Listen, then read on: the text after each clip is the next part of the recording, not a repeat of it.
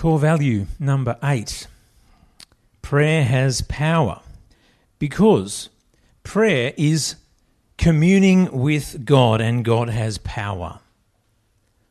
Prayer has power because by faith in Christ we know God and God has power, so prayer has power. Amen. We are looking at how we love others as a church. And we want to remember today, as Northern Life Baptist Church, as we've already said in this service, that we can do more than just love people practically. We can love them with a supernatural power by the grace of God through prayer. One of my favourite stories growing up was the one that uh, Phil read for us. A bunch of mates love their friend so much who is paralysed that somehow they get him on top of the roof and they work away to remove the tiles in such a way and with great spatial awareness, they lower precariously their mate somehow through the tiles and make it down just right in front of Jesus. And Jesus stops and takes notice of this man and ministers in the power of the Spirit. Verse 17 of Luke chapter 5 says that the power of the Lord was with Jesus to heal the sick. Verse 19 tells us they did an excellent job executing their plan. They lowered him right down, right in front of Jesus amongst the crowd. And then verse 20 says, When Jesus saw their faith, he said, Friend, your sins are forgiven. But that statement was in the context of a bunch of somewhat hostile people. Verse 21 says, The Pharisees and the teachers of the law began thinking to themselves, Who is this fellow who speaks blasphemy? Who can forgive sins but God alone? Well, these Pharisees are not elected religious leaders, they're like a political religious pressure group. They are probably akin to an extreme Muslim group who are trying to bring in an extreme version of the old Jewish Torah, the Old Testament law. And they are checking out Jesus as a potential leader of another pressure group. It's like they've met and they are very quick to expose him as the wrong version of God's new revolution. These guys, these Pharisees, they don't take prisoners, they're a nasty bunch. And let me read from verse 22.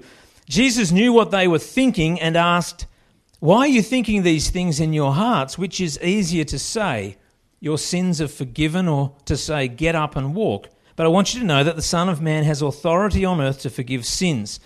So he said to the paralyzed man, I tell you, get up, take your mat, and go home. Immediately he stood up in front of them, took what he had been lying on, and went home praising God. Everyone was amazed and gave praise to God. They were filled with awe and said, We have seen remarkable things today. God has power. That's obvious, I think, when you look around the world. It just happens that Jesus had spent 40 days in God's presence, fasting and praying in the wilderness in the lead up from Luke chapter 4 to this encounter. He's prayed up, as it were. Prayer has power. Of course, anyone can say your sins are forgiven. But stand up and walk, that's cause and effect science. That is provable right there in front of your face. In the 21st century, as we love others in Jesus' name, may we at Northern Life not neglect helping people in the power of the Spirit. Last week we talked about core value number seven find out, help out, where we, we want to listen to people, to understand what their needs are, and then help them. But so often people's need is a spiritual need that requires a supernatural answer. Because prayer has power, we desire to minister in the power of the Spirit. What do you think about this statement as an overarching um, summary of history. Jesus' ministry was marked by supernatural power. That's pretty obvious. The disciples' ministry was marked by supernatural power. Today you've heard some examples, but I wonder how it sits with you that the church is marked by supernatural power, God's power to his glory. Well, everybody here sitting here has a filter. And you hear those statements through that filter, don't you? So I wonder what your life experience has been. What sort of filter do you have when we make a statement that Jesus ministered in supernatural power from the Lord, that the uh, early church, the disciples did, and read countless books? It, it has happened throughout history, and there are people here in this room who can testify to God's supernatural power. But what about you? How does it come to you, that statement? We all have a filter. The denomination that we've spent most of our time in, the denomination we grew up in and were young adults in, will affect it, don't you reckon? We get shaped so much by our experiences. And you know what? Some of our experiences have been profoundly painful. And even talking about, even hearing uh, Richard and Rachel talk about successful prayer can have prompted a pain inside of your soul where you feel like walking out of this room. And I hope we can feel for each other in that because this is a, a complex thing to, to grapple with. For me, I feel fortunate to have witnessed as an eyewitness God's supernatural power bringing healing um, in this country, and certainly when I was a young adult in India, and um, many times in different parts of Africa. And I would say I've seen more of that happen overseas. I have. Um, Leanne and I have seen that prayer has power through instantaneous God intervening healing power in our family. And I'm sure many of you have. You're praying for healing for your family, and it's wow. That is undeniable. God has acted within my history. And, and we have seen, I can testify to having enormously challenging reconciliations issues in our family, our wider family. And, and Leanne feeling led by the Lord to pray for a month and she prayed for a month and he had forgotten that she was still praying in a way. It was part of her routine. And at the end of the 31 days, the family was together having a meal and there was reconciliation happening. It was incredible. Some of you know that. You've seen it happen. I've seen it happen in the local church. I've seen a sick local church become healthy, and I believe it's from the power of God's grace accessed through request. God, would you come? Help us see what's stopping you moving here in our church. But you know what? I've seen many more times where personally I've prayed and it just doesn't seem like anything's happened. One of the most disappointing times ever in my life was learning to um, do pastoral care with a wonderful elder at a church, and we would anoint people with oil. And I said, Max, Tell us, just fill us with faith. How many times have you seen someone healed? He said, Oh, I've never seen anyone healed or anointing with oil. That's not the testimony of many of you here. But it's a reality that we live in a world where sometimes God just doesn't seem to do what we think He will do. Whatever your experience, I want to put to you in Jesus' name what our third core value states God speaks, and we want to listen. Amen. Because no matter what your filter is telling you now as you hear these words, I want to say to you in Jesus' name pick up your Bible, and the Bible talks about God intervening in this world supernaturally. He can do things that are wonderful and extraordinary and almost unbelievable, but He can. As Mary said, all things are possible with God. Let me um, read to you some of the texts that we grapple with in this whole area of prayer has power. God can intervene supernaturally when we find out and we want to help out, and there's something, there's nothing more we can do, but we say, let's ask God to do something crazy. Mark 11, verse 24, and hopefully you can see these up here. Therefore, I tell you, Jesus says, whatever you ask in, for in prayer, believe that you have received it and it will be yours.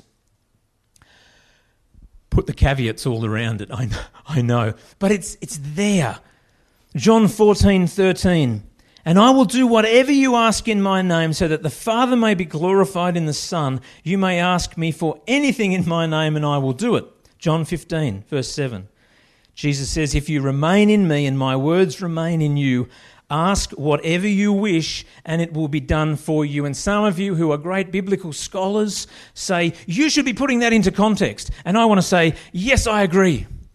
Spend an hour, do the study, put it into context, and I promise you, you will still be left with a disturbing and somewhat curious reality that he said those words, and you're still left going, oh, anyone with me? Well, you put it in context, and it's still a challenge. Uh, we get a, um, a little bit of an understanding of the nuanced reality of these promises in 1 John 5. This is the confidence we have in approaching God that if we ask anything according to His will, He hears us. And if we know that He hears us, whatever we ask, we know that we have what we ask of Him. So there's this caveat oh, ask according to his will. Matthew 7 is particularly clear. Jesus gives us a range of different invitations and promises. We studied this last year. Matthew 7, Jesus says to the crowd, Ask and it will be given to you. Seek and you will find.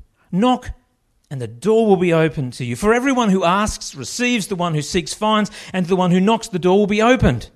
Which of you, if your son asks for bread, will give him a stone, or if he asks for a fish, will give him a snake? If you then, though you are evil, know how to give good gifts to your children, how much more will your Father in heaven give good gifts to those who ask him? So in everything, do to others what you would have them do to you, for this sums up the law and the prophets. The kingdom of God is supernatural.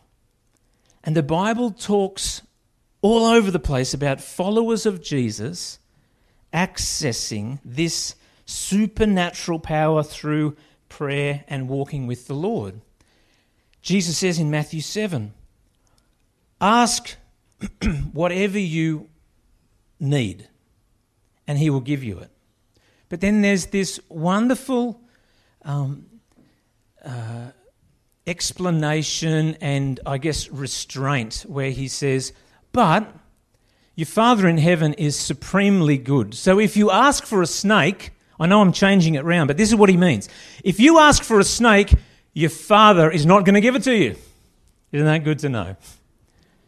So if you ask for a stone, he's going to go, You can't eat a stone, you need bread. But the challenge is knowing that sometimes we ask for things that aren't good for us. Amen? He says, if you ask for bread, he'll give you a stone, but he also means if you ask for a stone, you can rely on him being so good and so loving that he won't give you that stone.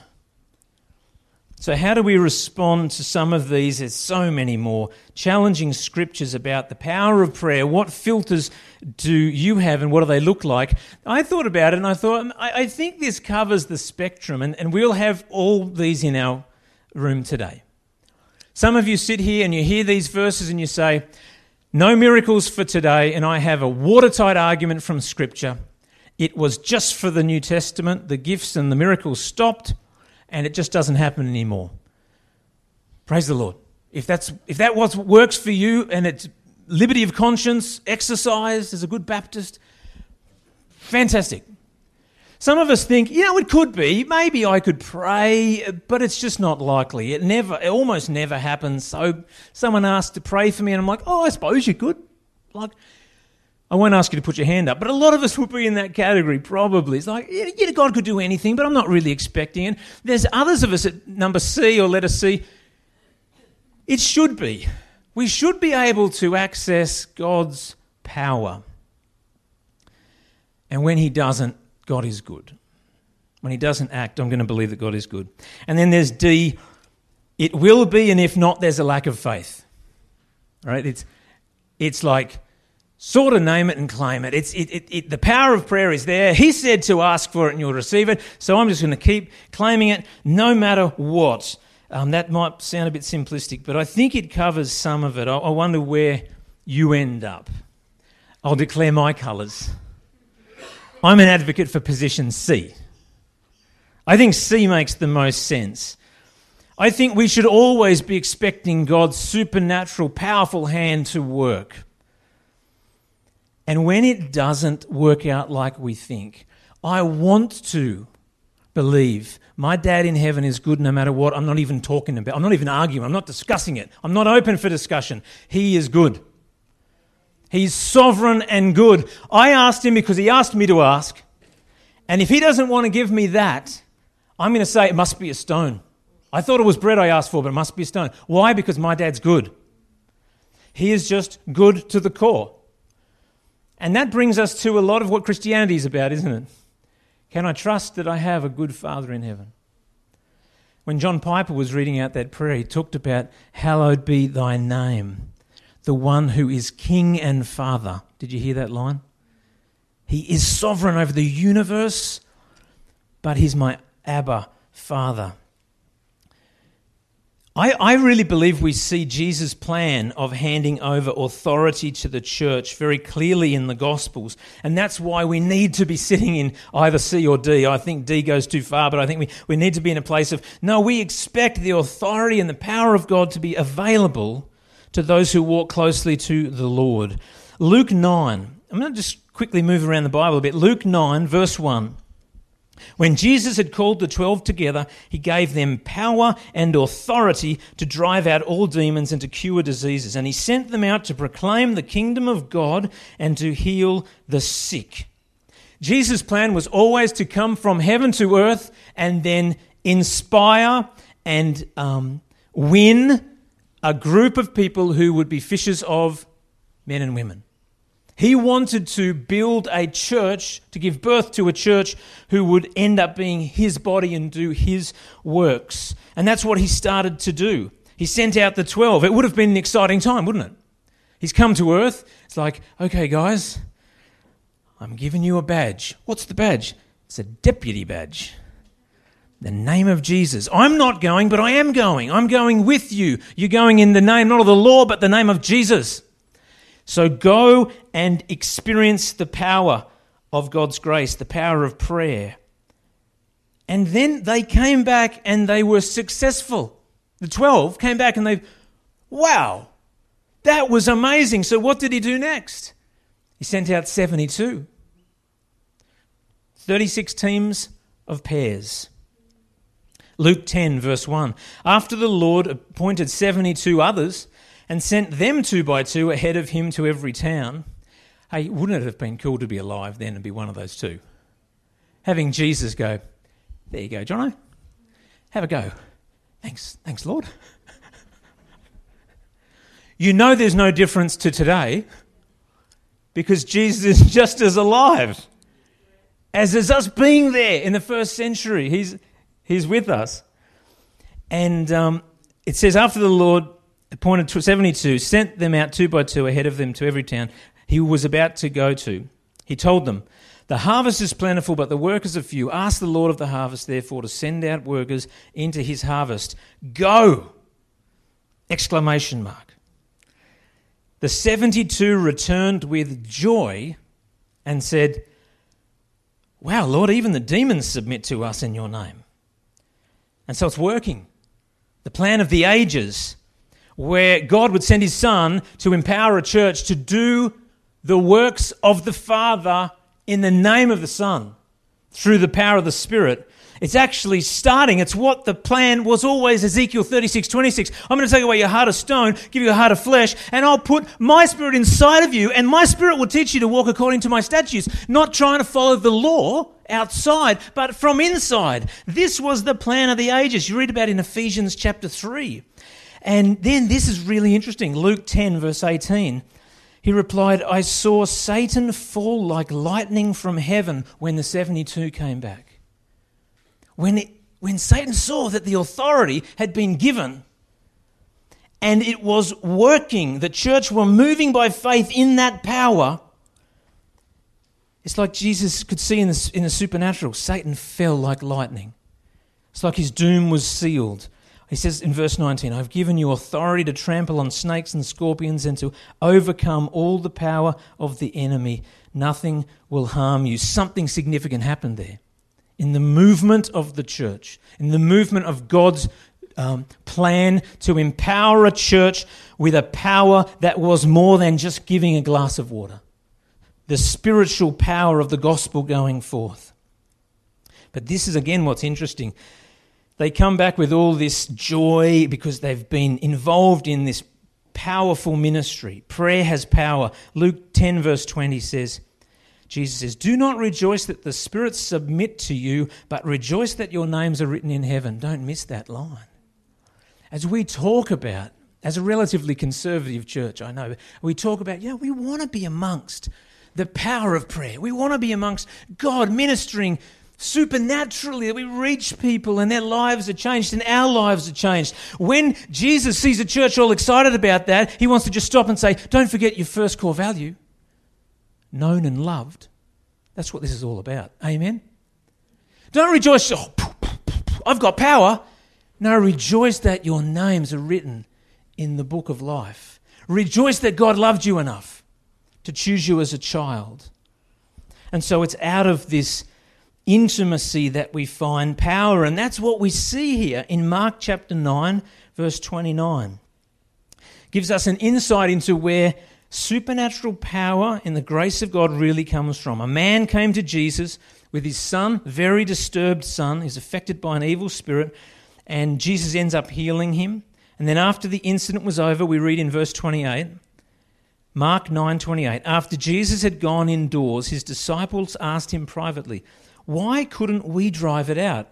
And Jesus replied, This kind can only come out by prayer. But you know the weird thing? Look at Jesus when he ministers in the power of the Spirit. He almost never stops and prays. He almost never stops and says, Lord, just wondering, like if it's your will, just want to bring this person to you. We always have to fill it with a couple of sentences. Yeah.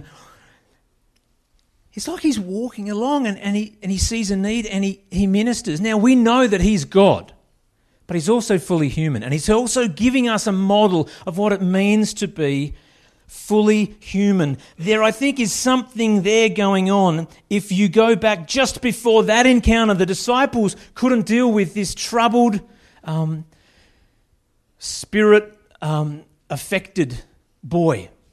They couldn't deal with it. Jesus says this kind can only come out through prayer. But Jesus doesn't stop and pray. But what happened just before this encounter? Look in the Bible. He's up on the mountain, the Mount of Transfiguration. He's just prayed up. He's spent time with the Father. And what did the Father say to him up there? He says to the other prophet, Moses and Elijah, Look, this is, this is the one you should be listening to, basically. Follow him. He's affirmed and I think it gives us a wonderful picture of coming out of intimacy with the Father, where we are affirmed by His grace, nothing in us but just the grace of God, that we are a child of the living God. It's out of that place that we have power. And we talked about in um, the core value number three God speaks, we listen, that really the highest level of hearing God is that still small voice. Never counteracting the scriptures, but when we are marinated in the scriptures, as we walk, we should be expecting the Spirit of God to give us the mind of Christ and be guided as we walk. Amen? That's what we're shooting for. That we, we, are, we love the Word of God. So we are living it, it's flowing through us. We are abiding in, the, in Christ. We're walking in the Spirit, as Galatians and Romans says. And then there are these times, as Jesus knows now's the time to pray for a supernatural intervention by God.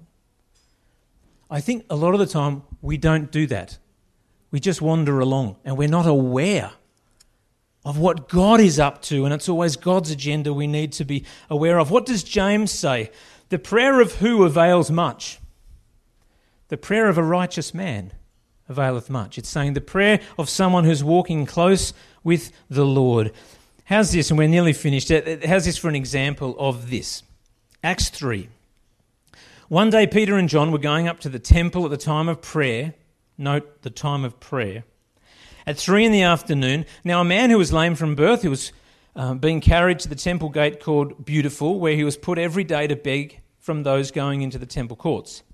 When he saw Peter and John about to enter, he asked them for money. Find out, help out. Easily, you give them some money because that's what we should do, like a good Samaritan. He asked for money. Peter looked straight at him, as did John. Then Peter said, Look at us.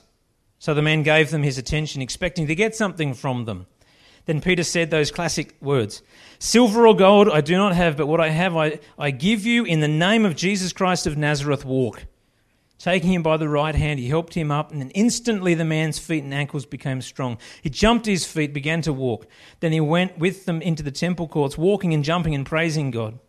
When all the people saw him walking and praising God, they recognized him as the same man who used to sit begging at the temple gate called Beautiful, and they were filled with wonder and amazement at what had happened to him. They were walking up at the time of prayer. If you look at what they were doing before this event, they were prayed up. They're in the Spirit. They're walking closely with the Lord in conversational intimacy, and the Spirit of God on this occasion says, Don't offer them silver or gold. Don't just help out in that way. Minister in the power of the Spirit, which will take faith. So last week, the Good Samaritan, he stopped and gave bandages, oil, money, a donkey ride. But not this time. Find out, help out, involved ministry in the power of the Spirit. Silver or gold I do not have, but what I have I give you. In the name of Jesus Christ of Nazareth, walk.